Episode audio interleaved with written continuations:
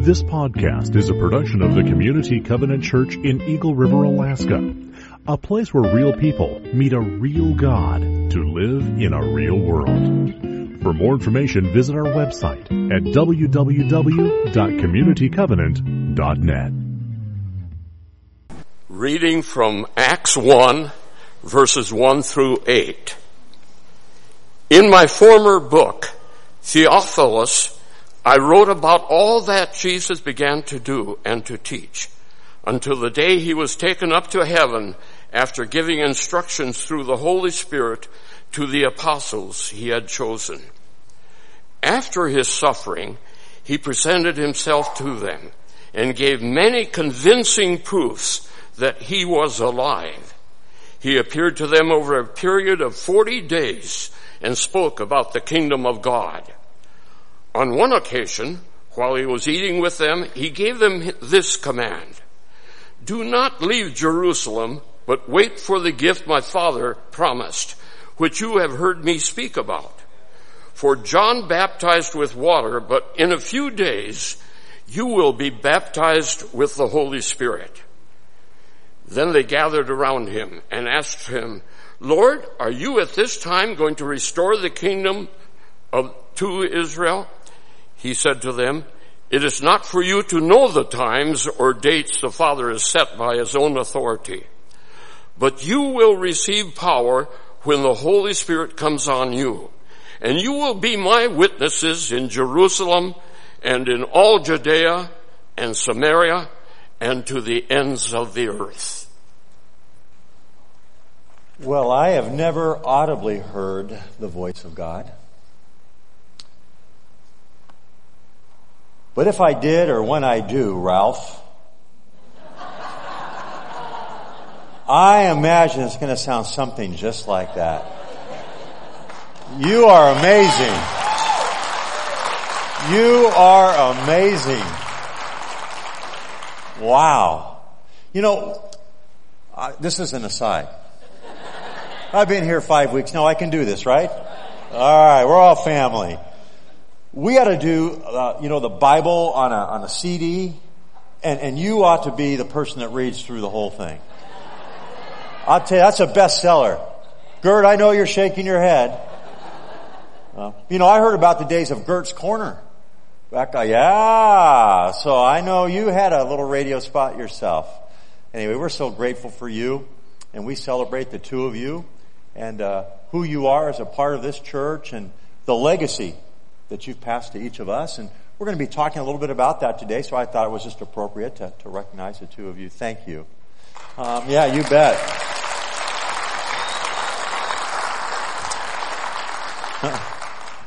wow. You know, I remember Lori and I were uh, junior high directors at a church, and it was probably our first or second week, and we were doing the very best we can with a very unruly group of junior highers. And this girl, she walked right up to Lori, got in Lori's face. I mean, it was like, like this. And she said, do something. I'm bored. Ah. Well, I won't tell you what Lori told her to go and do. Uh, Lori, in her tactful yet direct way, uh, gave some instruction to this young woman. But you know, I think about her. And I wonder where she is today and what she's doing today. Uh, I know she came from a, a, good Christian family and I know the roots of, of Christianity had been sowed in her heart and, and, and I'm just uh, believing that she's walking with the Lord. But when I think about her and I think about that experience and what she said, I think how in many, many ways, in many, many different expressions, um, over the years in ministry, I've encountered people just like her. Men and women who are followers of Jesus, who in their life are, are, are doing the right things. They're going to Bible study and, and, uh, they're putting money in the offering plate. Uh, maybe, uh, they are letting the pastor know when he's doing a great job. All right. I mean, they're going through the perfunctory kinds of activities that we associate with the, with a Christian life. And yet, there's something missing. Maybe they wouldn't say it this way, but they would say, you know, I'm a, I'm a little bit bored. Following Jesus is, has got to be more than just this. Right? Um, maybe I'm talking to you this morning. Maybe that's where you are. And you're saying, what's missing? There's got to be more than just this. Um, and there is. Oftentimes, what's missing is a, a sense of mission in our life, a, a sense of purpose in our life. Uh, pastor and author Rick Warren in his best-selling book called The, the Purpose-Driven Life, in the very beginning makes it clear. He says, you were created by God, for God. In other words, for, for His purpose. And he says, until you understand that, nothing else in life makes sense. And what I've found in, in my years as a pastor, and in my years following Jesus, is that a bored Christian, a Christian who is going through the motions and doing the right things yet, yet senses a lack of fulfillment is often the Christian who lacks a sense of purpose in their life. They, they lack a sense of, of mission, of, of being a part of, of the great and grand narrative of scripture. To see that we were born at a place in time in history, uh, in a location that wasn't an accident. That God knew since before the foundations of the earth who you were going to be and, and where you were going to live and, and He has a plan for you. And that we would realize that and, and we would open our, our ears to hear, our minds to receive, and, and our hearts that we might have courage and boldness to live not a, a boring life, but a dynamic life, a purposeful life, a life of mission. You know, that's, that's so often what's missing. Now I, I can make that observation because I know there have been times in my life when I could be talking about myself. Uh, it's as if someone has given me a wonderful jar of peanut butter. Now, disclaimer, if you're allergic to peanuts, don't do this at home. Alright? But it's like getting this beautiful new jar of peanut butter and you think of all the things you can do with it, all the ways you can enjoy it. And, and really right now you're probably thinking about that, aren't you? You're thinking about the last peanut butter and jelly sandwich you had or, or what you did with peanut butter. And there's so many things that are good that you can do with peanut butter. And there's so many things in the Christian life that the Lord intends for us to do with it that are good, that are exciting, that aren't boring. And yet in my life and in sometimes perhaps yours, it's a little bit about like taking the peanut butter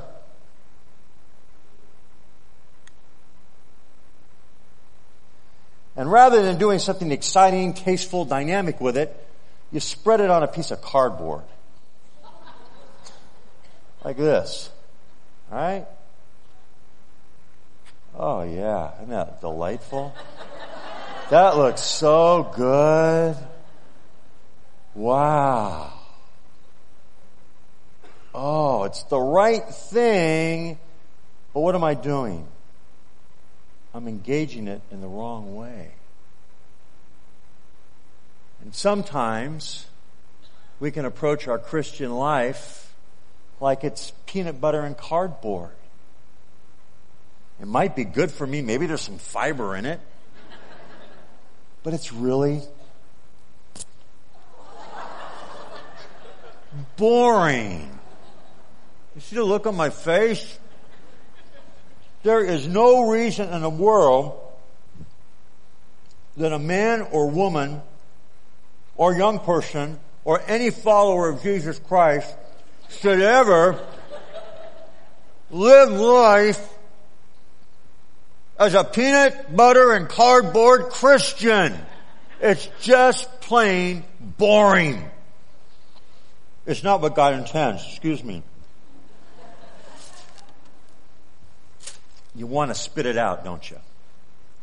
You bet. See the point? As we enter our new series called The Spirit of Adventure, God on the Move, Then and Now, what we're going to learn is that God has not called us to be peanut butter and cardboard Christians. He's not called us to walk through our life of faith like we're chewing on this. Okay? He's got something much more tasteful, much more beneficial, much more exciting, much more adventurous, much more dynamic than you or I could ever imagine. We don't have to be peanut butter and cardboard Christians. We don't have to live a peanut butter and cardboard Christianity. As we think about mission, there's no better book to kind of to, to jumpstart our, our, our sense of mission than the book of Acts. And what we're going to be doing in this series called the, the Spirit of Adventure, God on the Move Then and Now, is we're going to use the book of Acts. We're going to do a, a survey in it. I'm not going to do a verse by verse by verse. We might be here until Jesus comes back if I did that. But we're going to hit the major themes. We're going to look at some key passages as we go through the book and look at the different chapters. Um, there'll be some exposition. There's going to be some topical teaching. It's going to be a combination of the both. Uh, there's going to be something, I think, for each of you. But the point is this: that in our study, you capture that spirit, the spirit of adventure, and that we as a church begin to to reflect upon the grand narrative that's present in scripture of the move of Jesus Christ into the world that ultimately led to, to your conversion and mine? And, and, and to distill it down and, and to see that in the context of Alaska and in the context of Community Covenant Church and to see that there's a grand narrative here that this church was founded not by peanut butter and cardboard Christians, but by men and women who had a sense of mission and purpose, who were about doing something exciting, dynamic, joining God in His work in this state and, and here we are. And there's a narrative that we're a part of. That's a part of the greater grand narrative that we read in scripture. And so as we go through the book of Acts to, to recapture that sense of being a part of that grand narrative, to capture a sense of, of God on the move then, as we even start here in chapter one, God on the move now. God on the move in community covenant then, and God on the move now. And in this, that we would come to a place where we would recognize life with Christ is never boring, it's never dull, it's not peanut butter and cardboard, it's purposeful, it's eventful, it's meaningful, and you and I get to be a part of the message and the mission of Jesus Christ. That is exciting. That's not peanut butter and cardboard Christianity. So, open your Bibles up to Acts chapter 1. And let's take a look here. I want to give just a few comments. We know that Acts was written by Luke, uh, the, the good doctor Luke. And, and we know that because in Colossians 4, verse 14, the apostle Paul, as he's writing to the church at Colossae, he makes mention of Luke and he calls him the doctor, the physician. So, so we know that Luke is a physician. We also know because he's a physician, he has a, um, a mind towards details. Now we're blessed in our church to have men and women who are physicians. And you know they go through a very rigorous study. And they're often very detail oriented people. They have a mind towards detail. It's a good thing. And in, and in Luke's case, we see Luke as a doctor, but also a, as a historian of the, of the early church. He has a mind towards detail. And what we're going to find here is that this book, Acts, is a continuation of his gospel. And we read in the very beginning of Luke's gospel that he's, he's writing specifically to a, a person named Theophilus, which translated means friend of God or loved by God. He refers to him as most excellent Theophilus, which means he might have been a person of position. And in his gospel, he is recounting the life and ministry of Jesus.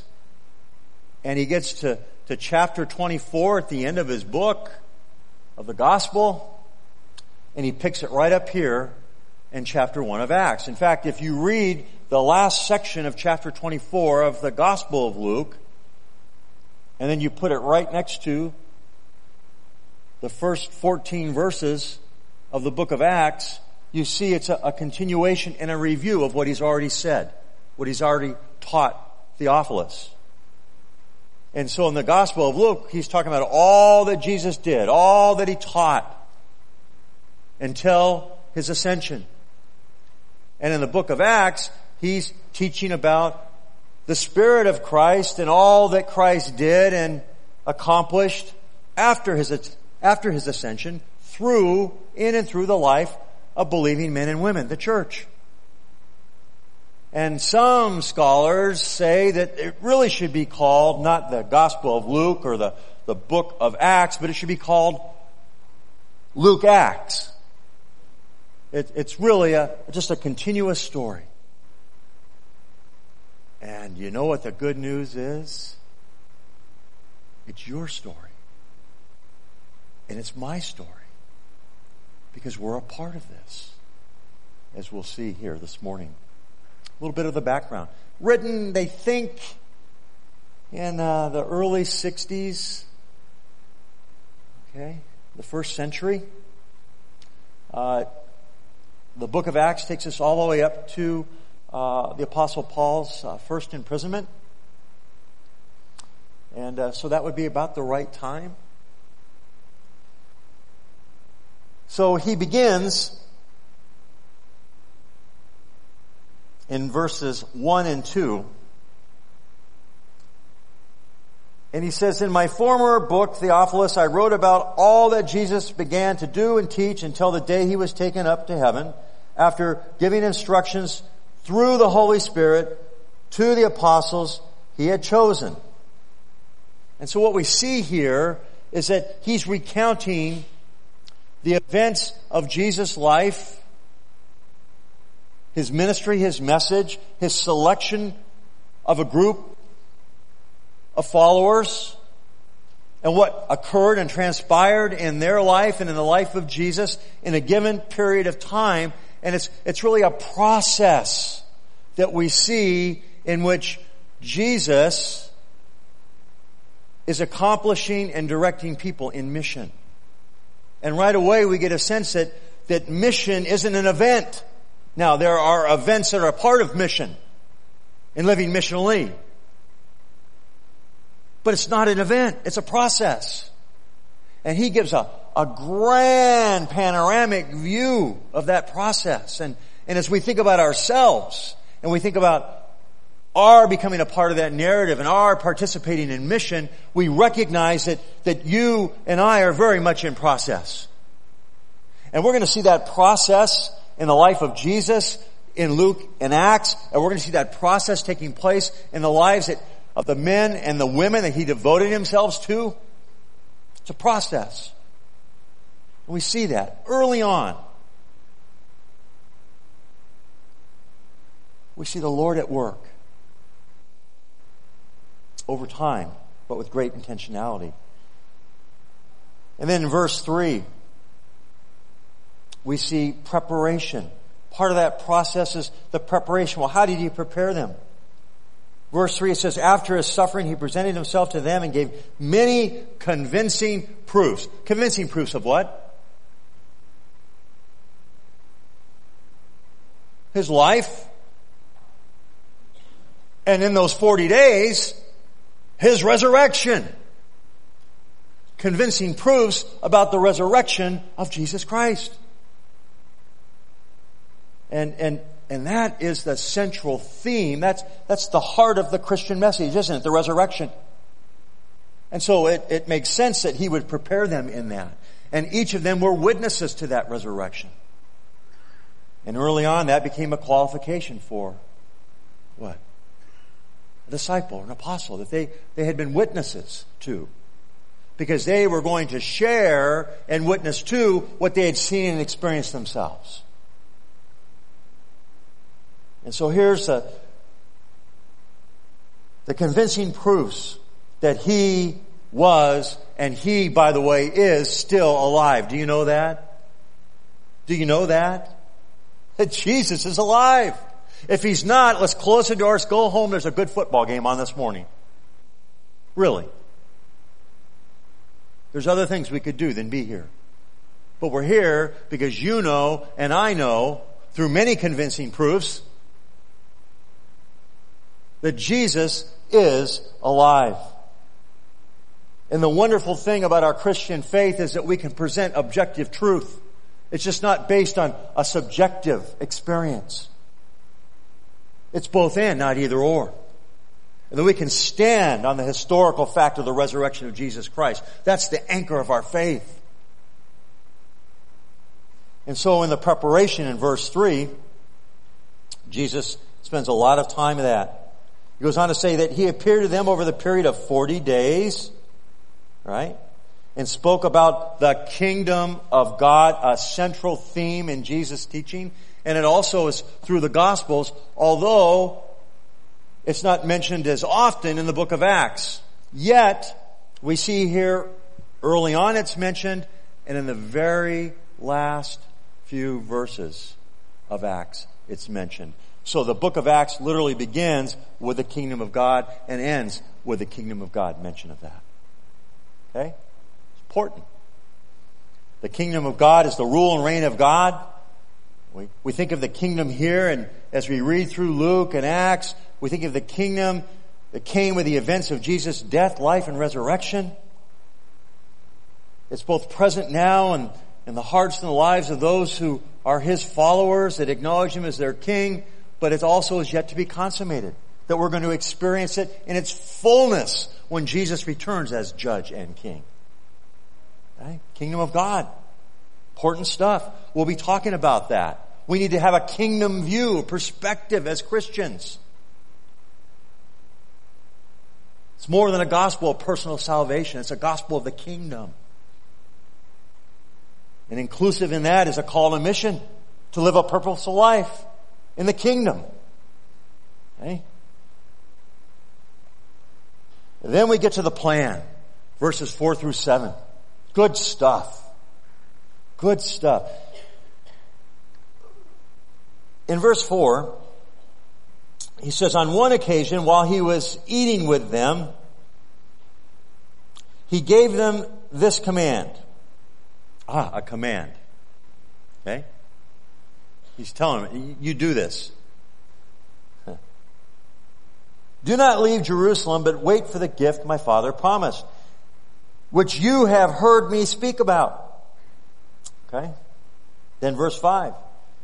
For John baptized with water, but in a few days you will be baptized with the Holy Spirit. Now we're going to talk about the Holy Spirit here in the next several weeks and all through this survey of the book of Acts.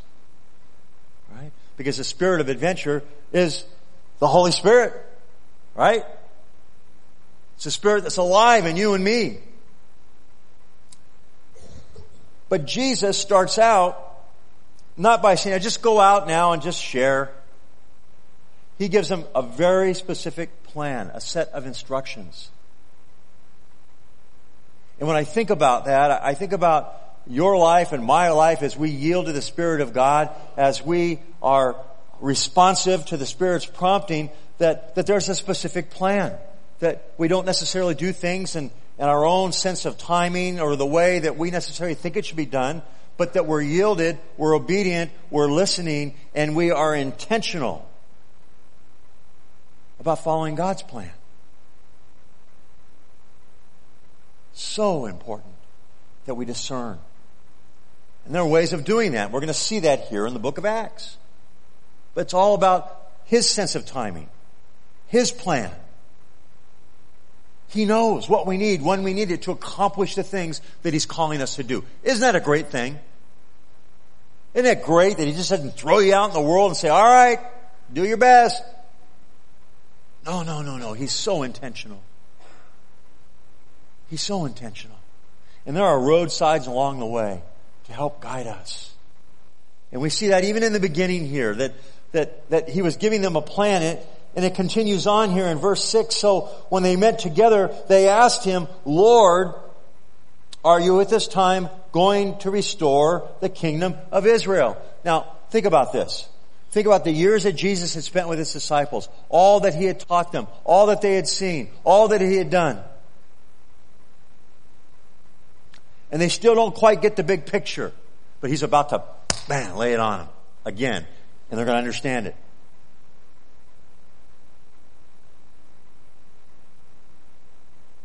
That God chose that group of people, that nation, that they might be a light and a witness to the nations of the world.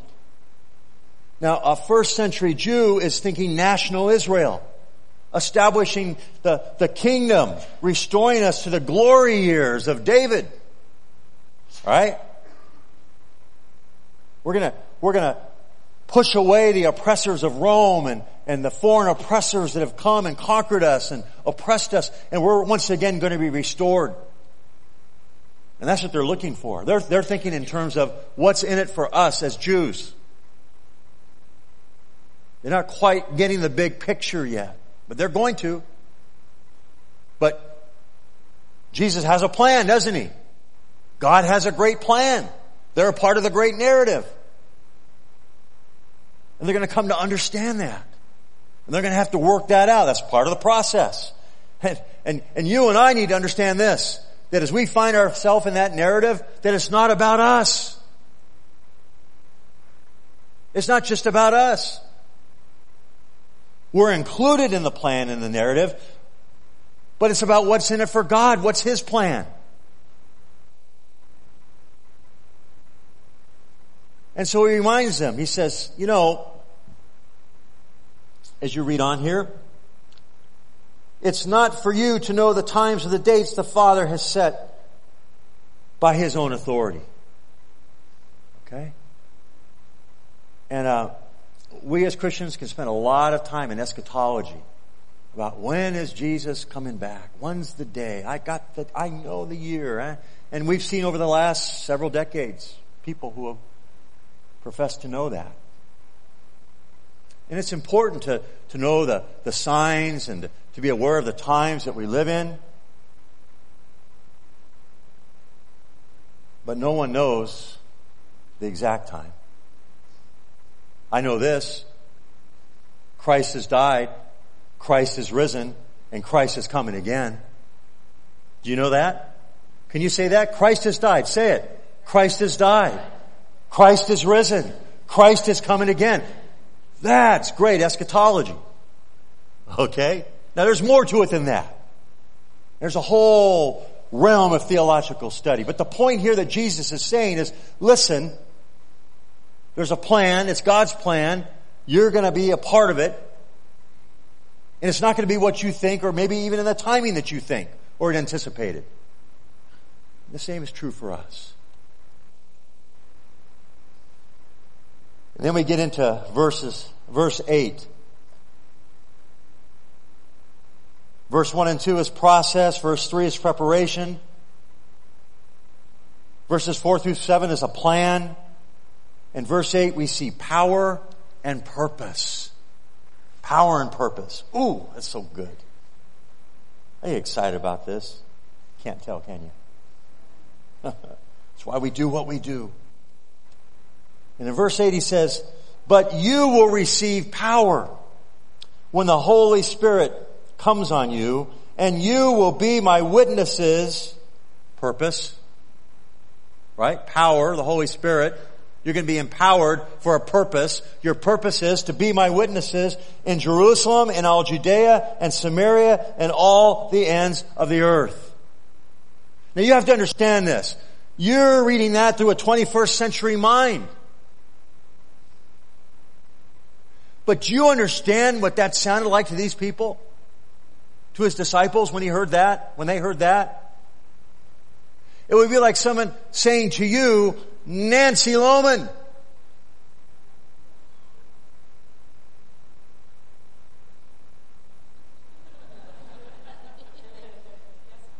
You're going to Mars! what? I'd just like to go to Mexico for a vacation. Right? I mean, you have to understand what that was. I mean, what in the world are you talking about? Talk about a spirit of adventure. I mean, it's like the picture we have here, the guy jumping out of the airplane. It's like they couldn't even have imagined what all that meant. I mean, that was crazy talk.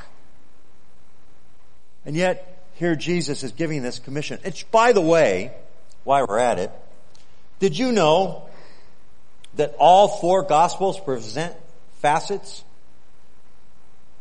of the Great Commission? Matthew 28, 18 through 20. Mark 16, 15. John 20, 21. All four gospels present facets of the Great Commission. It's a wonderful thing. So what we see here in verse 8 are the two main central themes of the whole book. Number one, the Holy Spirit. The fullness of God's Spirit and power and witness is essential for Christian ministry. The Spirit regenerates us. It, it sanctifies us. It, it, it, it changes and transforms our lives so that we can experience the reality of the risen Christ of whom we're going to witness. Holy Spirit. It's a central theme of the book. Some people have said that the book should be called the Acts of the Holy Spirit. The Holy Spirit's the spirit of adventure. But then the, the second theme is that of, of witness. And, and here's the point. If this is Jesus' last command on earth, it should be our first concern. If it's Jesus' last command, it needs to be our first concern. It's something important that he's saying here. It's very intentional. And then secondly, in Acts 1.18, we see an outline for the whole book. We see the two central themes, the Holy Spirit and witness, and then we see an outline for the whole book. Are you ready? Jerusalem, chapters 1 through 7. Judea and Samaria, chapter 8, 1 through 11, 18, and the ends of the earth, chapter 11, 19 to the end of the book. There you have it. And so in, in this one verse, we get an outline for what we're going to see in the whole book. And the two central themes. Well,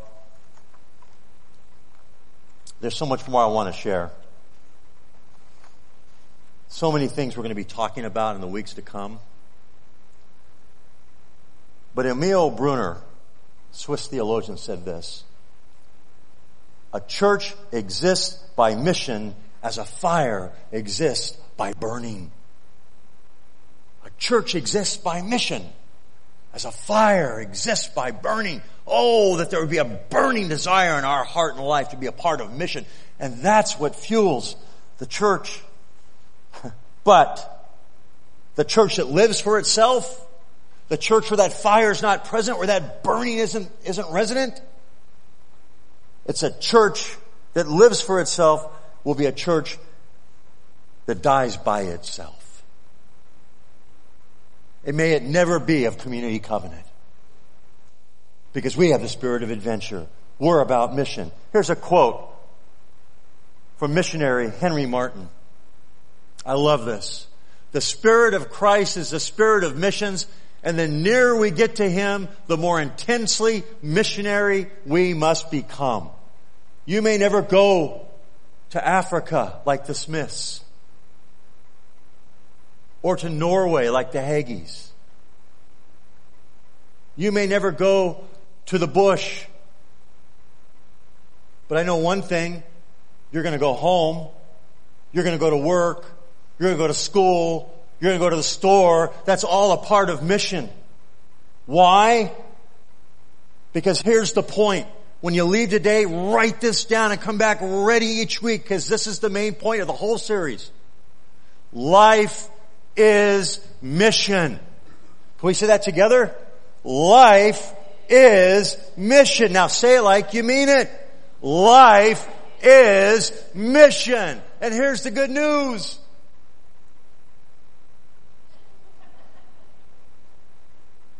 We get to be a part of it. Amen.